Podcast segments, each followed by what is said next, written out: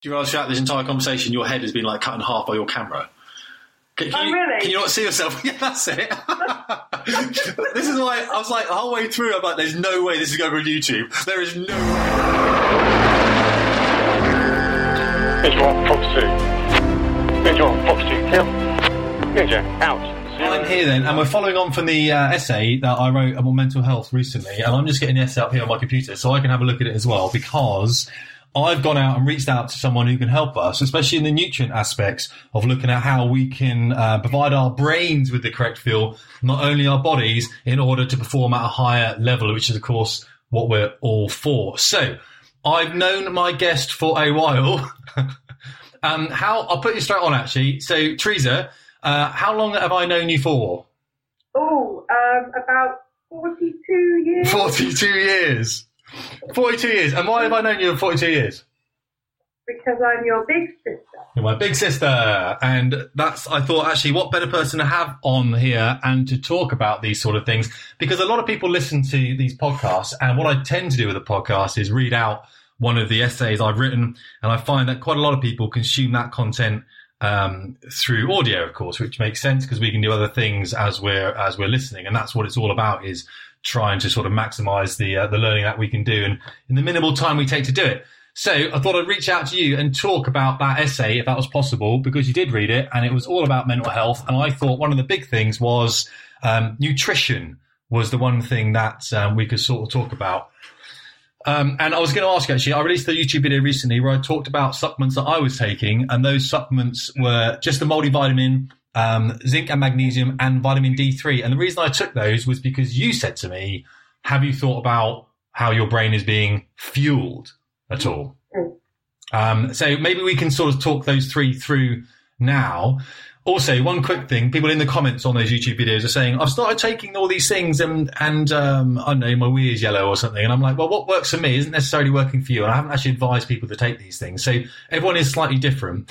If we just start off by saying that the brain is made up of 60% fat, isn't it? Of which about 20% of that is what omega-6s, omega-3s and that kind of thing. Can you sort of explain how important sort of nutrition is then to the brain? Okay, well, as you said, the brain is made up largely of fat, and it's fueled by glucose, which is its preferential fuel. What happens is, if you eat a diet that's very high in saturated fats, then those saturated fats get placed into the membrane of the brain cells, and that causes them to become less flexible. So it's been implicated in diseases as widely spread as depression, anxiety, Alzheimer's, ADHD. So your intake of fats is really crucial to think about when you're thinking about brain health. Yeah. So and what kind of fats? Well, we get lots of fats from like nuts and things like that, can't we? Is that the sort of, when we talk about fats, is that the kind of thing that we are talking about, how we get fats, or avocado, that kind of stuff? Yeah. So not all fats are created equal. So of course you've got your saturated fats, like lard and animal fats and things like that. So the saturated fats are fats which are hard at room temperature. And those are largely not so good for the brain, with the exception of course, of coconut oil, which is more medium-chain fatty acids and is solid at room temperature, but is supposed to be, you know, very good for the brain. Unfortunately, we don't know as much as we could do about these things because they're not really that amenable to sort of randomised controlled trials, which is what, you know, drug companies run on, and they're not going to do the trials because you can't patent, you know, coconut oil. Yeah. But thinking about fats, what you want to do is vastly increase your intake of omega-3. So we get enough omega-6. So omega-6 is from things like sunflower oil, right, rapeseed oil, that sort of thing. And we tend, if you eat baked goods or bread or any of those kind of sort of beige coloured foods, you're going to get enough omega-6. What we don't get enough of is omega-3, and that's largely because we don't eat as much fish as we used to, and I think other things like people who are vegetarian don't tend to get enough because it's mostly in animal products. So you might want to think about supplementing just to make sure that you are getting enough omega-3. That's the big fat that you want for your brain. Yeah. Obviously, it's not all about facts, but you know that's what we're talking about at the moment. And you don't need to be frightened of putting on weight by eating fat, because, as you know, we talk about all the time, weight gain is about sugar, not about fat. Yeah, about sugar. When you talk about breads and everything, because obviously we get the omega-6 from bread products, but I don't advocate people taking bread. One of the interesting things about it, and I was going to try and talk about this a little bit, was the food that we feed pilots on the squadron.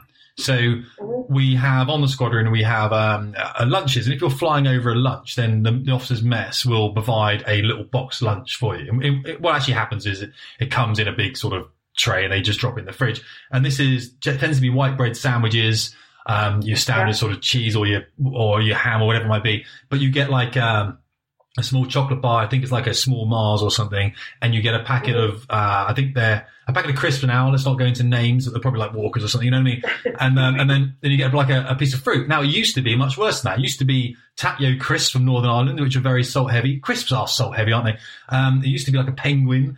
And the sandwiches were a lot worse. And then the drink you get is this orange drink, which is heavily sugared. We know it is. Yeah. So what we're feeding people who need to have a very not regimented, what's the word I'm looking for, but, well, good, basically. We need to have very good mental cognitive processes for when they go flying. Yeah. We're feeding them the worst food possible. Now, people will say it's high in carbohydrate. We need to burn that, you know, that kind of stuff, high in sugar to burn. The brain needs fuel in that respect.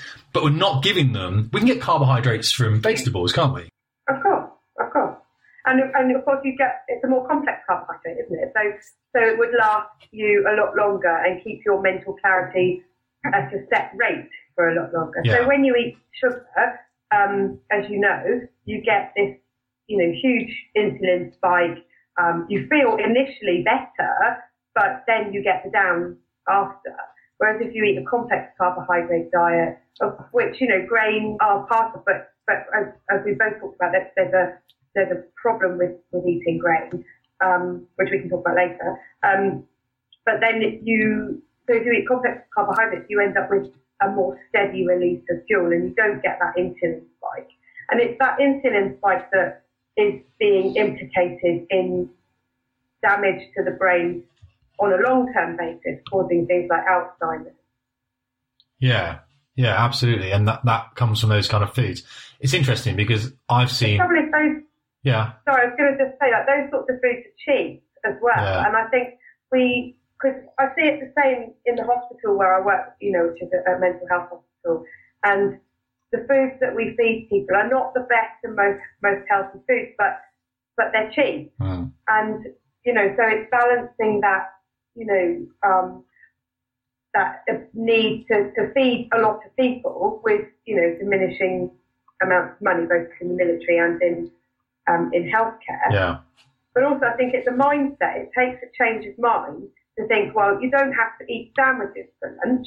You could have a small salad, or you could have, you know, carrot sticks with hummus dip or something. Yeah. And I'm not sure that other institutions who are cooking the food have sort of caught up with that yet.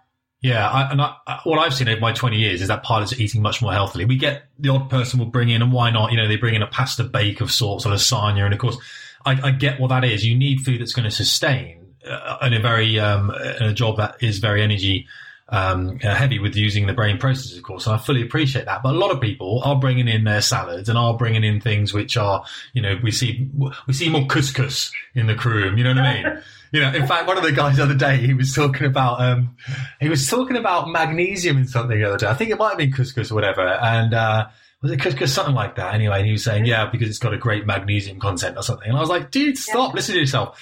I can't remember exactly what it was. It was one of those kind of new foods. But people are recognising that actually what they put into their body has a marked element of how their mind works. It does go into that. And of course, we see people having these stodgy foods, these heavy carb foods, going flying, come back. And the debrief, of course, where the learning takes place, the reflective element of the training is when they start switching off and falling asleep because their body's hit that sugar spike. It's dropped the pancreas, it's dropped the whole lot of insulin, isn't it? And now the body is like, I now need to sleep. And so what I'm pushing for, of course, is better food. But again, how do we do that? They will say, well, you could go to the mess and you could eat there and you could get better food there. And that's true. We work in an environment where the mess is only open for, say, an hour over lunch. People fly over lunch. Other militaries stop. They actually physically stop in a morning wave. They all go and have lunch. They all come back in the afternoon. Yeah, the French do that. And some other militaries do that as well. We don't do that, of course. That's another bugbear we can talk about. But this is why we are putting poor food into some of our pilots, I think. Probably inadvertently, as you say, because there is a finite financial resource. You know what I mean? Well, but there's also a lack of understanding, I think. And one of the things that you and I have talked about quite a lot, and that's really growing in a lot of things, particularly in psychiatry, is this idea of us as humans as an ecosystem. So we've talked a lot about the microbiota of the gut, yeah, and how we are not separate from the trillions of bacteria that live in our gut. And what we're now starting to find is that what we're actually doing when we're eating food is we're feeding those bacteria. And because many of them are right on the lining of the gut, they can actually communicate with the brain directly via the vagus nerve and indirectly via the release of the products of the breakdowns of your food, which can enter the bloodstream, causing release of various hormones and such like. Yeah. And some of these can cross the blood-brain barrier. So what we're finding is that we are in constant communication with these gut bacteria, and we need to start thinking much more in terms of maintaining a healthy gut in order to maintain a healthy brain. Yeah. And I don't think that's certainly not... It's not mainstream. In psychiatry. No, it's not mainstream at all, especially I don't think it's mainstream in the military either at the moment, to be honest with you. I think what's interesting, though, as well, I mean, we can talk about alcohol. We can touch upon that as well, and the alcohol usage, because... when we look at what we do put in our body, alcohol is obviously a big factor within the military, less so now, I believe, but that has another problem by it being less of a factor in, say, the military, because alcohol was used to decompress quite a lot. So yeah. And we know this, we've seen this from our dad, who was a police officer, when the police clubs used to be open, and I wrote about that. After days at work, when he'd clear up road accidents, he'd go to the bar, they have a few beers, they talk about it, then he'd come home, and of course he wouldn't offload all that onto the wife, because it's already out of his system. And with flying, we used to go to the bar, used to have a few beers, and now, of course, that's not something that's tolerated, rightly so. However, the effect of that, of course, is guys bottling up problems, probably with an unhealthy diet as well, maybe drinking at home by themselves, then getting marriage problems because they're just offloading on the wife or the girlfriend. And, I've been there, don't get me wrong. So it's more than just food, isn't it? It's a whole, as you said, that eco structure. It's interesting. I don't find guys smoking that much anymore, to be honest with you, but even that's quite a good release though, isn't it? Because they can go outside and chat to people. But the alcohol thing is one of those interesting ones. If you get rid of it completely, it can be just as bad as actually having alcohol in the evening, can't it? Well, I think it's an interesting one because smoking has become, really antisocial. And so now people are stopping, not just because it's bad, but because it's seen as bad by other people in society. Whereas alcohol still doesn't have that kind of picture, and yet it can be just as damaging. And obviously we're not talking about people who have, a glass of wine in the evening or whatever. But it is a depressant, and I see quite a lot of people who... It's either a before or after picture. So either they're drinking too much and they start to become depressed, or they start to become depressed because of life circumstances, then they start drinking too much, and then that compounds their depression. So alcohol is one of those molecules that can directly impact on the brain and can change the chemical makeup and the amount of neurotransmitter in the brain. So initially, of course, it's good for dopamine release, and that's why it makes you feel better. But if you have too much, then you get downregulation of that, and so you need more and more of it in order to get the same effect. So people who are drinking relatively heavily and then stop find that they don't have enough of the receptors for their dopamine, and that can make them become depressed. Yeah, and that's why people really suffer when they stop any sort of drug. I mean, alcohol is just one, but any drug that releases dopamine. And of course, this is why, the mainstay of treatment of depression in psychiatry at the moment is the selective serotonin reuptake inhibitors. The theory being that if you're depressed, it's because you've got not enough serotonin. Right. But actually what we're starting to find is that not all depressions are equal. And so the depression that follows the stopping of drugs may well be a dopamine-mediated depression. And so an SSRI medication is not going to impact on that. So there's lots of change happening in psychiatry as well. But unfortunately, treating people through their lifestyle or through their nutritional intake is still not mainstream. It's still very much about drugs at the moment. Yeah. Yeah, absolutely. And I mean, we've read these, and I hate using the word diet, and you do as well. You're not a massive fan of talking about, well, when I talk about diet, I'm talking about holistic diet. I'm talking about what you eat every day forever.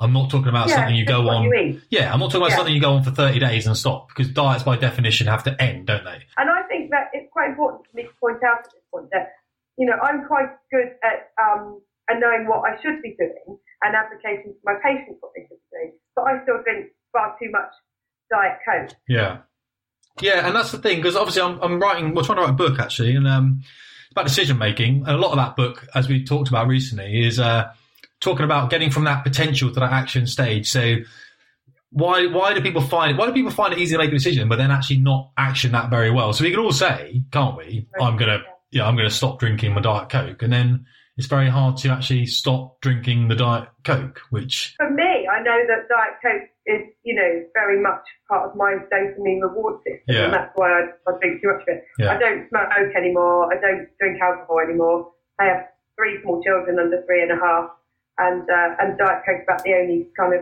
thing that I do. So that's why I end up drinking too much. Yeah. And that's probably true for a lot of people. But I also know about myself that I'm a very all or nothing type person.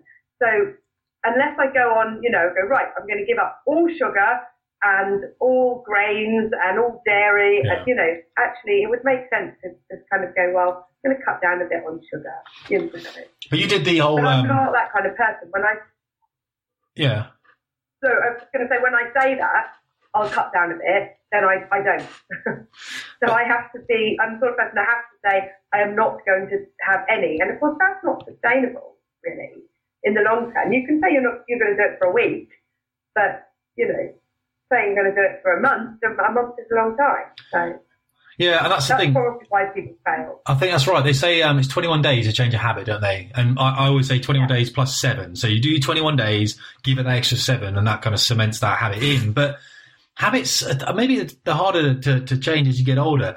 I'm a big fan, really, of the one step at a time, not trying to change your whole life, because your mind is very, your mind doesn't like all that change, and it will just regress back to the norm, won't it? So it's a small thing. But also, as you said, what's so bad about Diet Coke when everything else is being cut out? I mean, you don't want to be, But I think it is about not necessarily changing one thing at a time, but thinking about things in terms of moderation. So, yes, you might be a person who drinks a little bit too much wine, or, like for me, drinks Coke or doesn't exercise enough. But that doesn't mean you can't still put in small steps in other places. So even something like, as simple as taking the stairs when you could go and lift. Yeah. And what you do is, you start doing that, and then that makes you feel proud of yourself because you've done something good for your body. Yeah. And then that makes you want to do something a little bit better. So you might, I don't know, park your car a bit further away from the shop or whatever. And so you can do little tiny steps, which are about sort of rewarding yourself, being kind to yourself. I'm a big one on compassion and treating yourself kindly. And again, I'm not great at it myself, but I'm really good at telling my patients to do it. Yeah. And I think, so for example, you might say, well, I'm going to have half the sugar in my tea instead of a whole sugar. And that's a great change to make, because over the course of the year, you've made a great change, and it will impact on your body, albeit in a small way. You're absolutely right. Compound interest, isn't it? This is what happens with money. So doing these small things, step counters, I find are really useful. People that try and get 10,000. I never get 10,000 steps a day. I never do. But people that do, apparently they aim for that target, and they won't stop walking until they get 10,000 steps a day. Yeah, it's quite impressive. It's about increasing your motivation level, isn't it? Yeah, because everybody in today's society is busy. you know, most people are working, a lot of people have children, you know, people have outside hobbies, they have relationships, and people get really stressed by, you know, what's going on in the news and such like. Yeah. So increasing your motivation to improve your self-care is actually quite tricky, but can be done. And there are, you know, there are ways of doing it. And having a step counter is just one of them. Another thing actually that I like to say, which has got nothing to do with nutrition actually, is news fast. So this is something I picked up from an MD in America called Andrew Weil, W-E-I-L, and he recommends news fast. So not even, you know, for a whole week, even a day, coming off the internet or right. coming off. It's like I very rarely watch the news. Because I find it impacts on my mental state too much. Yeah. And what's really interesting is last week when that chap killed those people on Westminster Bridge, I had at least two of my patients became really quite unwell, who were both doing really well. Yeah. But following that incident, relapsed. They were both patients with schizophrenia, which of course, you know, has a lower stress tolerance. And it's not always healthy to watch these things. And I think, like one person said, you know, yes, but I have to be informed. We do have to be informed, but you don't have to be inundated. Yeah. And I think we are inundated in our society. And I know for myself that too much Facebook impacts my mental state. Again, I still do it. I shouldn't, but I know that even if I come off it, you know, for a week while I'm on holiday, then I just feel so much better. It's almost like a drug, isn't it, Facebook? And they've got people in it there. Is. Yeah, they know. They've got so much money that they know that your little notification symbol with a little number in a red sort of square on it is a dopamine hit. When you click that and you see these people that are your friends and they're validating you, aren't they? And it's all about when you post something, you know, because our other sister, shall we say, will post things like... You need to be very careful. I know, exactly, I do. She's going to get mad, isn't she? Could tell mum or something. I'll be like, don't tell mum. She sometimes will put something on Facebook like, oh no, not again. And of course, people respond to that, and I get it. I understand why. And she has a very, very a good bunch of friends, and I totally get that. But that is an example of what keeps us connected into as you said, this saturation media that we actually do to ourselves, don't we? We go there and we get this. It's not as if it's forced on us. We turn our computers on, we turn our televisions on, we sleep with our phones next to us.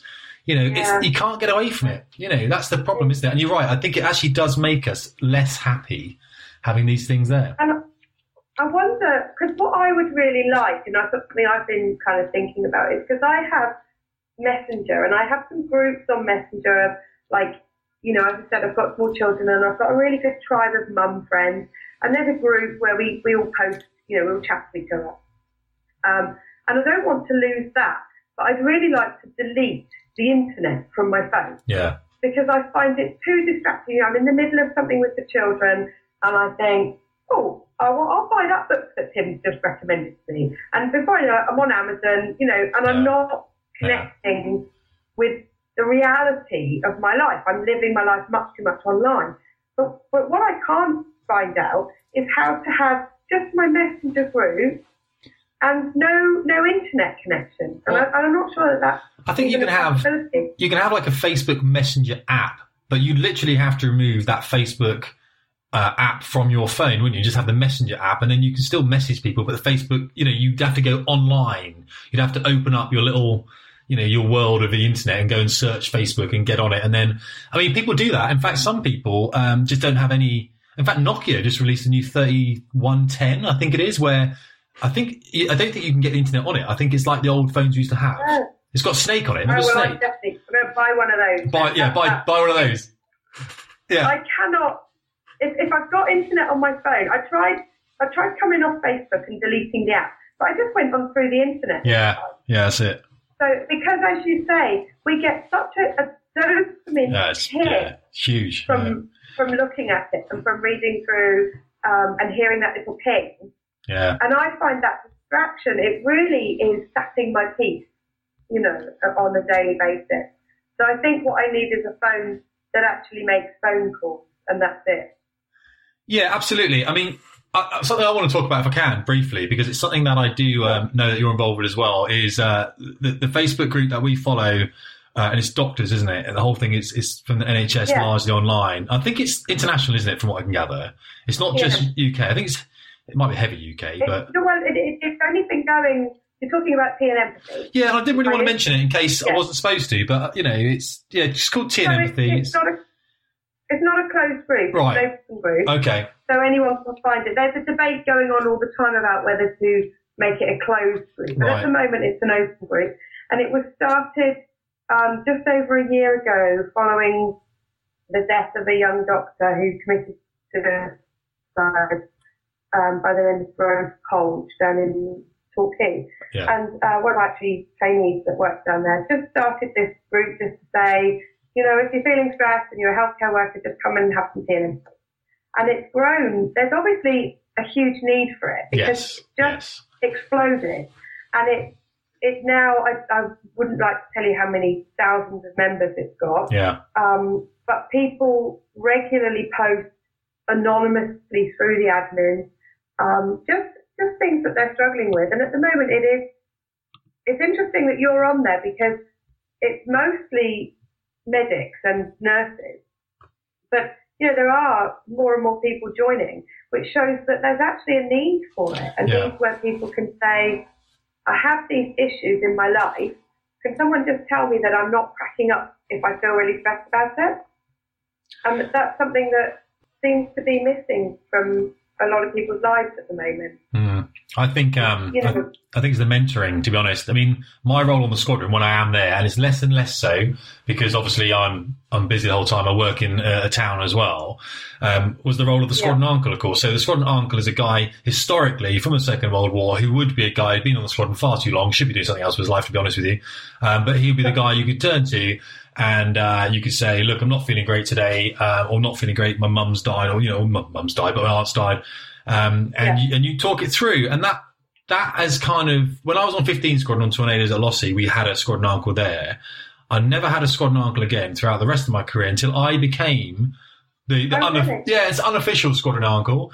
And even then, I'm not there much anymore anyway, although I do get a lot of guys in the Air Force that will just phone me, will email me, and they will talk stuff through, which is fantastic. But it shows me again that there is that need. And I wonder whether it's because we've lost that mentoring connection that we used to have.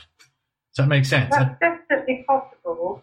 I wonder if in the military, though, there is a difficulty with showing your vulnerable side.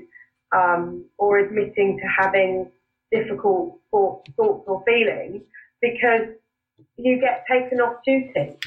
So for me, for example, if one of my colleagues or myself, if I'm feeling that I, you know, am developing a clinical depression or whatever, I can go sick, and that's not great for my team. But I don't get stopped being a doctor. I could even, and I've known of people have sort of slightly reduced duties or something. But if you're a pilot or a combat soldier or something like that, you know, even just to admit or just, you know, to go on an antidepressant, which might help you, means that you then get stopped flying. And, of course, for a pilot, that's their whole raison d'etre, isn't it? That's their job. And there are pilots in the Air Force that have stopped flying and are on medication now, and I know a lot of those guys that are on squadrons that are not flying at the moment. Now, it is better that we get that sorted out, but if it's done maturely, which I believe it is done a lot more maturely than it was when I had issues like 5-6 years ago, when I was told, you know, if you go and see someone, we will stop you flying, which is not true. Back then it may well have been true, but now it's not true. You can talk these things through. A lot of guys, of course, need time to come away from the cockpit to just sit there and have a think about what they're doing. You know, what is my next, especially in this area. It's time now in the military, and the same in the in the health service. We've been on a pay freeze now for, I think, 5-6 years. They've just introduced 1%, which is brilliant, isn't it? Which is so insulting. I can't talk that freely about this because obviously I'm serving, but people have told me. I can, because we've just been given 1%, and MPs have been given 1.5%. That's right, yeah. So, yeah, I'm pretty upset about that, yeah. So these guys... I can be upset. You can be upset. Well, I've heard other people might be upset about in the military about the 1%. A friend of mine says, "I'm in such trouble." But so, and you understand, it's a bit of a kick, isn't it? Really, when someone says you've been on pay freeze for ages, here's 1%, and it's not even in touch. So, really, what I've known, not in line with inflation, and what I've seen, what I feel less able to, or I feel less well off than I did say 5 years ago, and that's a common theme. So, guys are looking at it and saying, well, do I go to the Middle East? And all these questions come up again, and they feel pretty unappreciated. And of course, that just is impacted by the fact that people do leave. The turnover is slightly higher. Their workload gets bigger, which you're well familiar with, of course, in NHS about increasing workload from people leaving. And of course, then that compounds the mental health issues that they're having. So it's not, unless we talk about these things, it doesn't ever get solved. Behind closed doors is never going to help it, is it? I think it is definitely, in terms of thinking about the stigma around mental health, it is better. It's definitely better than it was. And one of the things I really like is, you know, like that you've had some really positive comments, or just people coming forward and saying, you know, that they were really struggling and they read your essay and they were able to seek some help or even just reach out to you, which is really awesome, because I think, you know, it is harder for men to admit that they're having a problem. And of course, you know, for men, they still have the higher rates of suicide.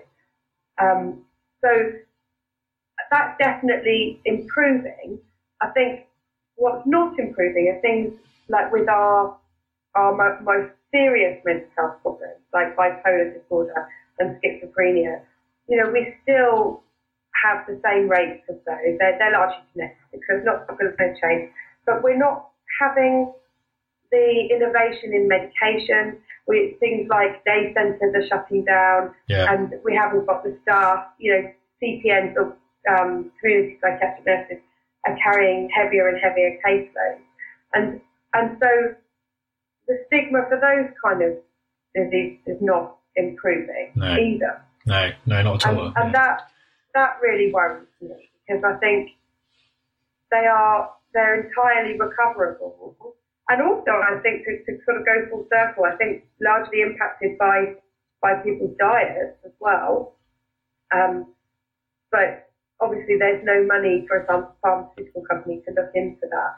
So we're not probably going to find out if we can treat them by altering people's diets. But yeah, I feel quite frustrated that we still have this stigma in this day and age.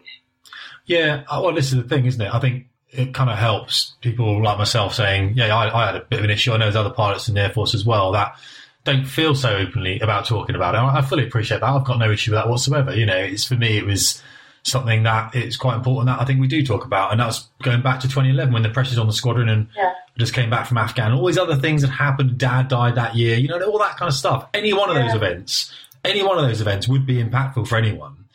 And then, of course, staying in the cockpit, trying to drag guys through, just sort of pushed me over the edge. You know what I mean? And it was, of course, what people don't realise is when what I had was cleared up over, I think, probably 6 months to a year or whatever. But when you do drop off that edge, it can take a very long time to rebuild.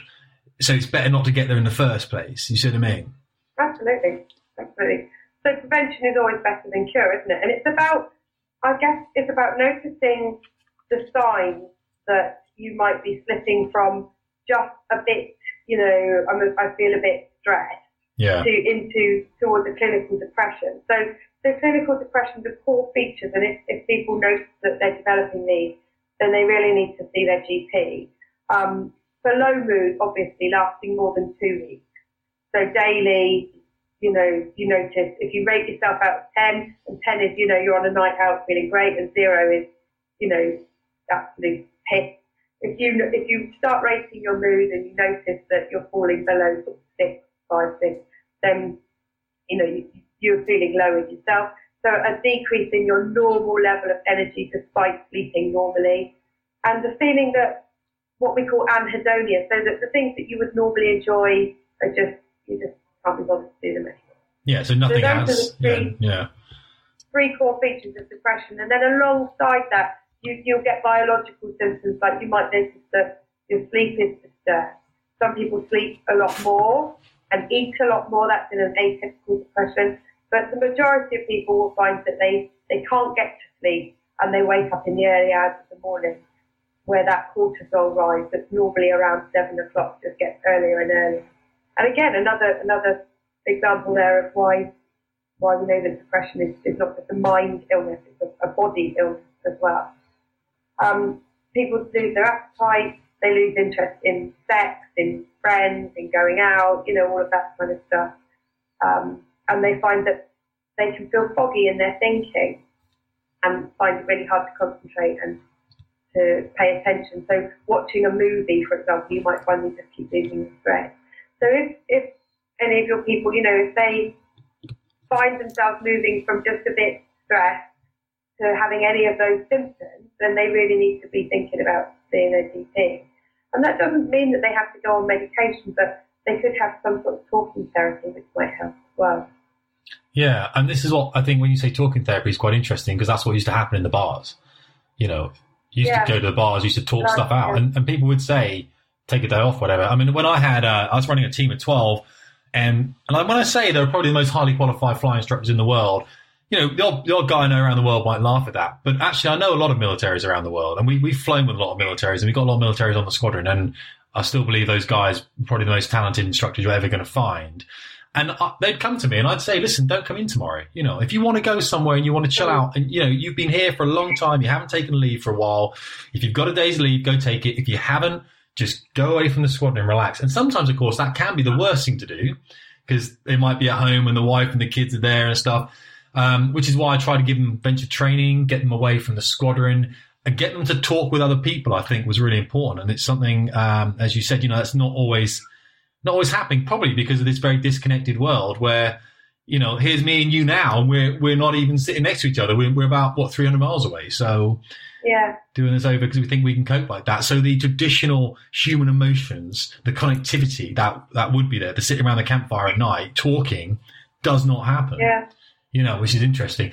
So I was going to have a look briefly at the comments on the post and see whether I can get your advice on some of them, maybe chat to them if that's all right. So a lot of guys are talking about ingrained military ethos, which is to be applauded, of course, but there needs to be checks and balances, else individuals can be pushed over the edge. And I think what that kind of talks about is they talk about the German Wings tragedy again, which was what sort of be the suicide.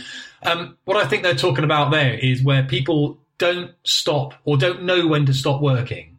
So, and in the military, we're awful at this, and in the NHS, you guys are just atrocious as well. So we've got a lot in common here. And one of the things when I speak on that Tea and Empathy forum, I say to people, when people say, I've been called in to cover a shift for someone, I say, look, you're not making this any better by doing that.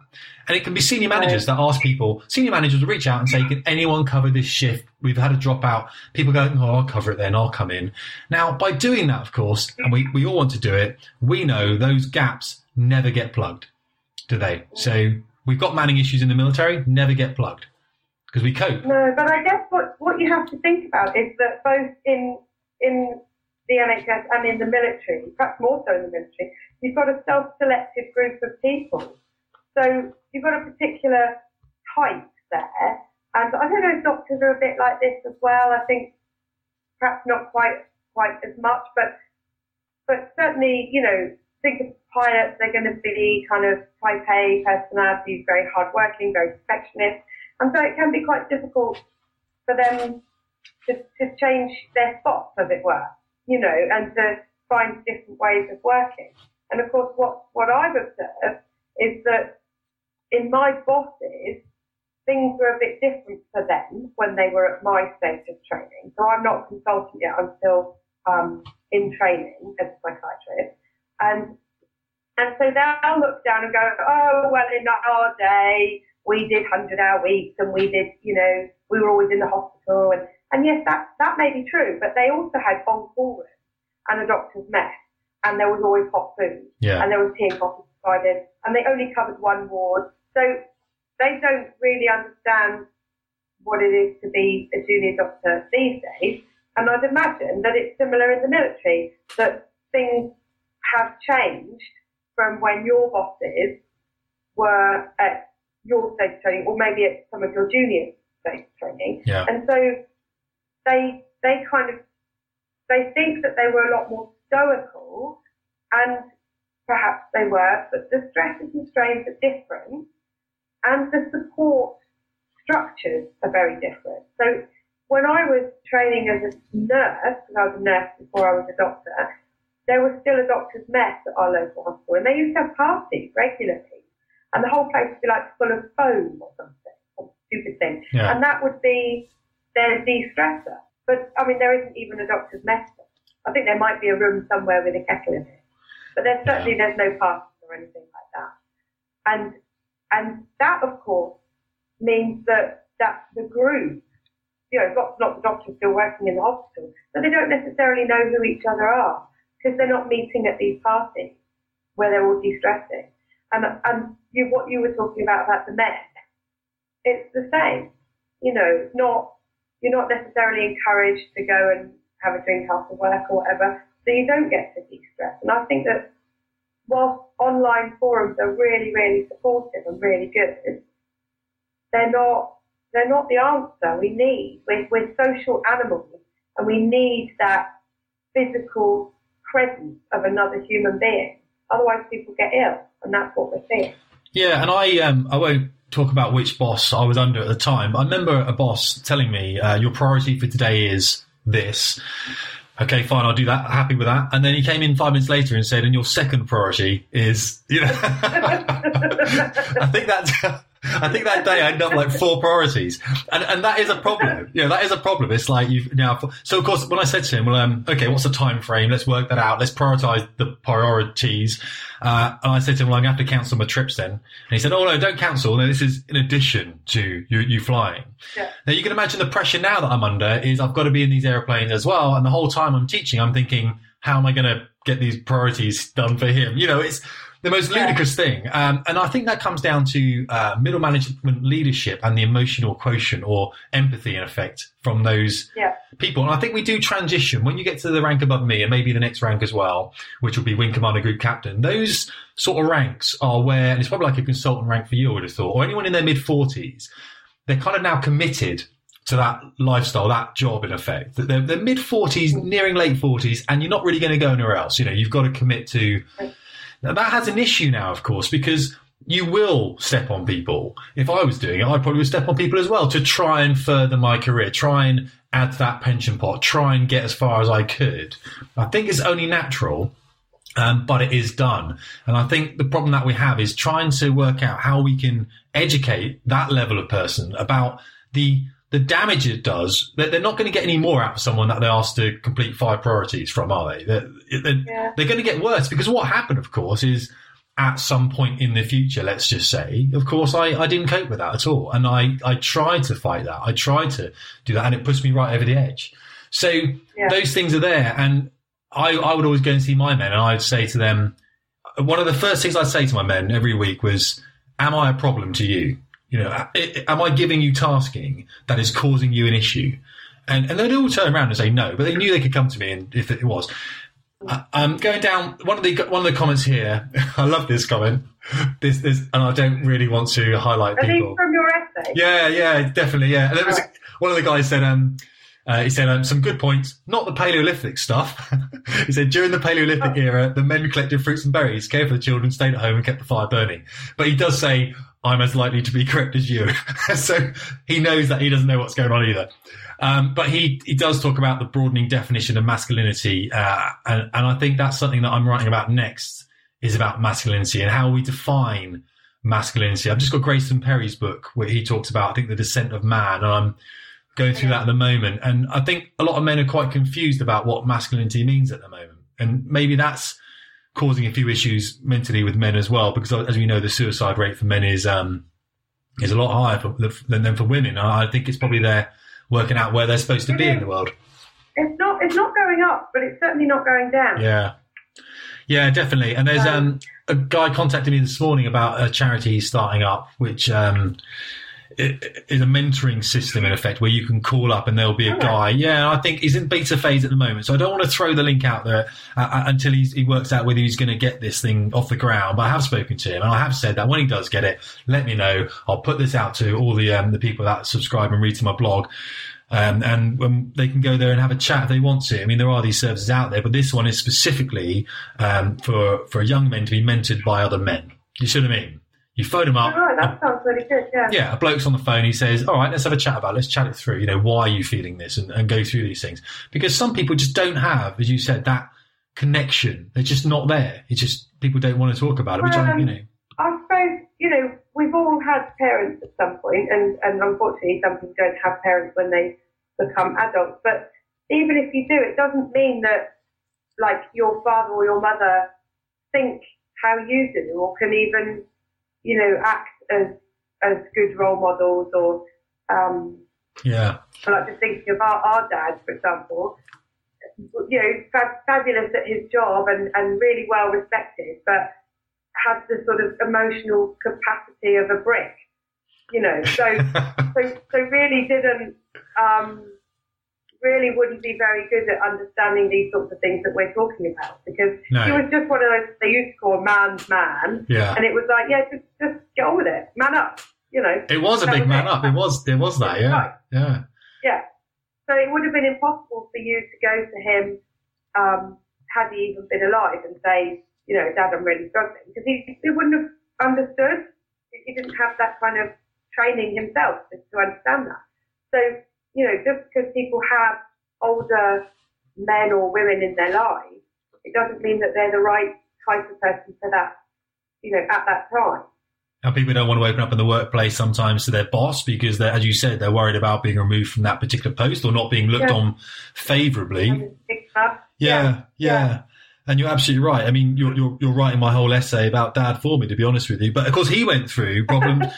He went through problems himself, didn't he? Out of all the accidents he cleared up as an accident investigator with the police force, eventually, when he neared 60, I think it was, he had issues himself. Which of course, it was soluble in alcohol initially, weren't they? And this is exactly what he did, and that's the thing. So went straight into having a few beers as well. So a lot of people. Wrote a lot of comments. In fact, I'm not even on. I'm looking through the actual my website at the moment, but LinkedIn. When I put it on LinkedIn, that's had a lot of shares. It's quite big on. Yeah, I'll try and get LinkedIn up now and just try and tell you how many people have had a look at that because I'm quite intrigued and eyed about how many people actually jumped on that one. And I've made a lot of connections on that as well, especially in Australia. I seem to be quite big for some reason, and I wonder whether that's because the masculine culture that the Australians have. I don't necessarily know. Let's have a look now. So I'm on LinkedIn at the moment. Someone liked it today, in fact. So 309 people liked it, 56 comments, which is, you know, it's not, don't get me wrong, viral, but it shows that it's a topic that people are engaging with.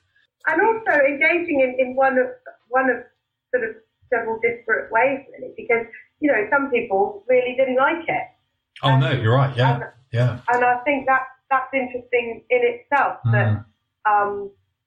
some people find the whole topic of depression and suicide and anxiety, because of course we haven't really touched on anxiety, but that's, you know, anxiety to the point where it becomes pathological. You know, that's a growing problem in our society as well. And for some people, it's just too close to home, and that comes out as you know, sort of aggressive. Yeah. As a word. Well, I suppose, does it come out as aggressive? I think it comes out as quite open, and people have a problem with emotion, don't they? And that's fine. I can get that. I totally understand people having an issue with emotion. And it depends what genre you are.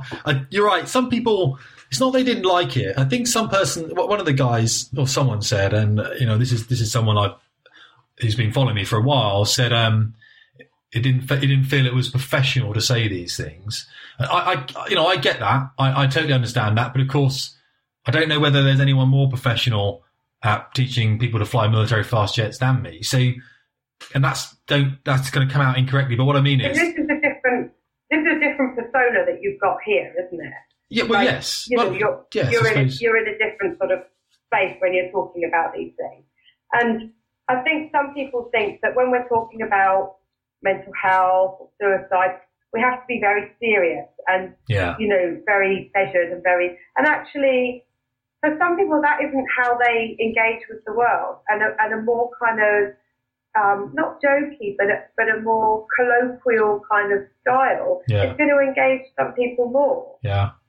So you know, we have to be prepared to engage and to reach out to the person where they are, not where we think they should be. Sorry. Yeah. Yeah. And that chap, you know, perhaps he's just someone who thinks that when we talk about depression, we have to be very serious. But actually, you know, especially with young people, I don't think that that's necessarily the way to go. You have to find a way of communicating with each person. And certainly with my patients, I've got it wrong before, where I've gone in, you know, I've misjudged a person and thought that a particular style of questioning or whatever, you know, might be good for that person, and they've really called me out on it, got really angry with me. Yeah. So, you know, I do think that it's about trying to pick your audience, and of course, you know, you can't do that. You're doing a podcast or a, you know, making a video, and it just is what it is. And I suppose, like all things on the internet, if you don't like them, scroll past. Yeah, no one's being forced to listen to an opinion, and that's all it is. Of course, all I write is knock you. Yeah. Well, you're being forced to listen to opinion now. Okay, so you will listen to me. You will listen. You'll listen to yeah, exactly. I will listen to you. You're telling me what's going on. You're not allowed to hang up. No, but you're absolutely right. And it is an opinion, and we don't have to read everything on the internet. I mean, we can turn things off. Crazy enough. However, hard as it is, and it is hard, isn't it? What was the other thing I was going to talk to you about? So someone said, "I wish I'd read this a year ago," and what's prompted this article, of course, was the death of someone I knew. And if we go back and we talk to, especially in the Tornado community, strangely enough, we can see that there's been other deaths as well. And I think a lot of that is someone said to me, he said, you know, you've gone to the stage where you're talking to someone about it. A lot of people never get to that stage. That makes sense. They just bottle it up. They don't ever get to the stage, and then they kill themselves. Yeah. And everyone's like, oh my God, he was the happiest person in the world. We hear that all the time, don't we? Unfortunately, that we still see that we don't see that. That's the problem. The large majority of suicides may have seen a health professional, but usually, you know, their practice nurse or the GP, and we don't know them. So that's really difficult. And we don't even get to intervene in a lot of people before they commit suicide. We see a lot of para-suicide, a lot of deliberate self-harm. Yeah. But we don't often get people who, for example, have done a very serious suicide attempt and just for whatever reason they've been rescued or it's gone wrong. Because, you know, when people make that final decision, for some people it's a real relief and they make sure that they don't get found or whatever. And that's why it's often a shock. Because people often they feel so much better once they've made the decision that life is unbearable that they do come across as a bit better for a few days, and then people are very shocked. Yeah, and you're absolutely right there. That's quite common knowledge. I read an article recently about ski towns in America. So a ski town like Aspen or Vale, you know, these things exist. People tend to go to ski towns when they're at their lowest point. They think, I know what will make me happy. You know, I'm feeling really low. I think I'm going to kill myself. I'll go to a ski town. I'll work in a ski town because that's going to, you know, it's going to make me happy. I mean, it sounds great, isn't it? That's my idea of hell. Yeah, I know. It's like, really? You want to work in a ski town? So they go there and, of course, low-skilled labour. They work in bars, that kind of thing. Lives go on. They end up in their 40s. You know, you can see the picture building. It's not just that. It's that wherever you go, there you are. Yeah, you're still there. And everything that's bad about your life, which is your brain and how you're thinking, and you just transfer it to a ski town, which is even worse. I know. Snow will make it better. Throw snow at me. Snow is all curing. People often think that. They don't really think change a job, change a marriage, change a house. It's not about that. It's about what's inside. Yeah, which is very cliched, but of course the reason that people say that. It's because it's very true. Yeah, exactly, because it's very true. And they end up, what happens normally is the suicide rate goes up in the spring because they go through the winter and they say, I'm feeling pretty miserable, but in the spring, everything will be better. And, of course, they get to the spring, they've got the same head, the same brain still there, nothing's better, and then they kill themselves. So they get a suicide rate increase. Yeah. And, the depression's still there, isn't it, in the spring? And I think that's the problem as well. We have to look out for people, especially this time of year as we approach the summer. Everyone's expecting a great summer and the winters are being quite long and dark and yeah, as you said, nothing's really going to change with that individual. They're still there with the same issues. I think all we can do is, like with the Tea and Empathy site, have structures in place that mean people can come forward anonymously for support, because often need to dip their toe in the water before they fully commit. So with the Tea and Empathy site, people will often post anonymously and say, you know, I feel really grateful because X, Y, and Z. And then if people feed back positively and say, you know, message me, whatever, I might get close, I can help, then they might feel the strength then to say, actually, I feel suicidal. Yeah. But, you know, you may well get that on a squadron or in a military place. I mean, I'm not a military psychiatrist, so I'm not pretending to know much more about the military other than from you and our other brother. But if there's somewhere, you know, if it's felt that they can anonymously go to somebody and get some sort of support, check out what's going on with them. Unfortunately, at the moment, I'm talking to you and a friend of mine who is a military psychiatrist, it seems that it's all very all or nothing. Once you've gone along and said, I feel a bit down, then, you know, you're kind of taken off flying, you know, and especially if you need to have medication. And it seems to be a really long time period that you're not allowed to fly for. So there needs to be much more kind of openness to, you know, you might not have a full-blown clinical depression, but you might be on your way there. So people to be able to feel that they can come forward. And maybe you need like a military-style Tea and Empathy group or something, yeah, where people can anonymously post and see what the response is. And then that might then give them the strength to go to their boss or whatever and say, I need to have a couple of weeks off, because that in itself can be, you know, changing to one's state of mind. Just to step out of, you know, the aeroplane or the classroom or the hospital or whatever it is that you work in for a short period of time. And remember that, you know, you are a human being, you're not your job. Oh, yeah. And you're not, yeah. You have, it's about your values. That's where the new sort of third wave of cognitive behavioural therapy is looking at. It's about living in line with your values. And so you may well have values that are around being a good military pilot, but you will also have values around being a good partner or being a good father or being a good rabbit owner or, you know, having a nice house to live in or, you know, being a good member of a drama club. I mean, there'll be lots of other values that you have, which if you can't serve those values because you're overworked, then you're going to start slipping in your mood. Yeah, and I think something that I've heard before, you know, we're human beings, not human doings, and that's again a phrase that we hear before. But again, it's very relevant, and I think there is that. As I said, people will work themselves into the ground. In fact, when I did see a psychiatrist in the military, going back 6 years now, I think, or 7 years. The first thing he said was, let's take you off work for 30 days. Don't go into the squad. Now, I'm an idiot, so of course I didn't, because I'm too important to have 30 days off, you know. I think I did about... How could they manage without you? Yeah, exactly. How could they survive without me? It's such a difficult time. So I think I had, like, the afternoon, you know, went back to the squad. The afternoon off. Yeah, afternoon off, yeah. Went around a cup of tea, went back in again. You know, I can solve this. And, of course, that never really worked out, as I'm sure my listeners are aware now. But he was quite adamant. He was like, we can move you anywhere across the services. We can take you away from the squad if that's a problem. It's quite a difficult time at the time on the squadron. I'm not really able to talk about it too much because there's contractors involved and they get all really upset about the difficulty. I can't talk about it too much actually because they will have a big go at me. But at the end of the day, I'm not even joking. It's happened before. So it was just that I think the Air Force were trying to prop up a lot of during a difficult time, and of course the 30 days off thing was he was saying, yeah, you're just burn out.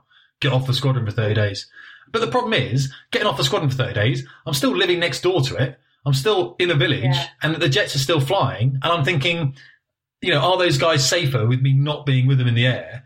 Or, you know, and also the noise of the jets, it just reminds you it's all there. You know what I mean? It's I'm not getting away from it. I'm not living in a small little chalet in the Alps or something. It's all, especially if we send guys back to the Marie quarters, have some time off, I'd say. Off they go back to the Marie quarters on the base, you know. With their toddlers. With the toddlers. The wife comes home. Wife comes home. It normally is the wife. She'll come home and say, what have you done today?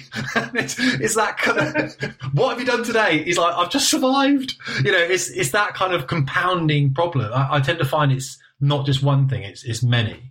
But either way, I mean, I think the service is getting a bit better. I think it has to get better because it won't have anyone left otherwise. I mean, things are a lot more complicated than they used to be. The equipment we're bringing in, there's a lot more people. I mean, I'm running 3 jobs at the moment.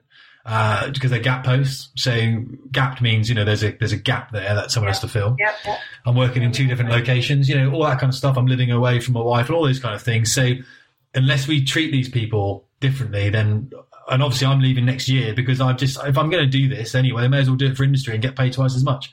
Call me old fashioned, but I've been in for 20 years. I just fancy doing something else and being rewarded and being remunerated properly for that. But we know it has that effect when we load people up. We know we're burning them brightly for a very short space of time, which makes a lot of sense, doesn't it? You can load people up, but one or two things happen, as we find with young doctors, either kill themselves, and we don't notice it, or they leave the profession, and, you know, less doctors are come and join now, apparently. Yeah, there are less going to medical school, but there are also a lot more who are finishing their medical degree and not working as doctors. Right. So, yeah, so that's another problem. For psychiatry, it's the area of medicine with the most number of unfilled consultant posts. Really?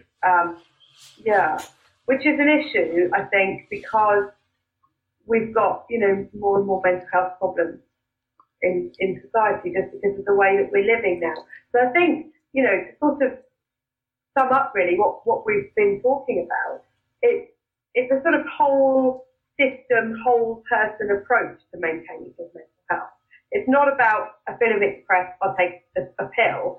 It's about thinking about how you are living your life on a day-to-day basis, and is it in line with the values that you have. So if you have strong values about, you know, preserving the planet or, you know, being a good parent, are you meeting those values, or is your job getting in the way of those? Yeah. So do you need to think about that?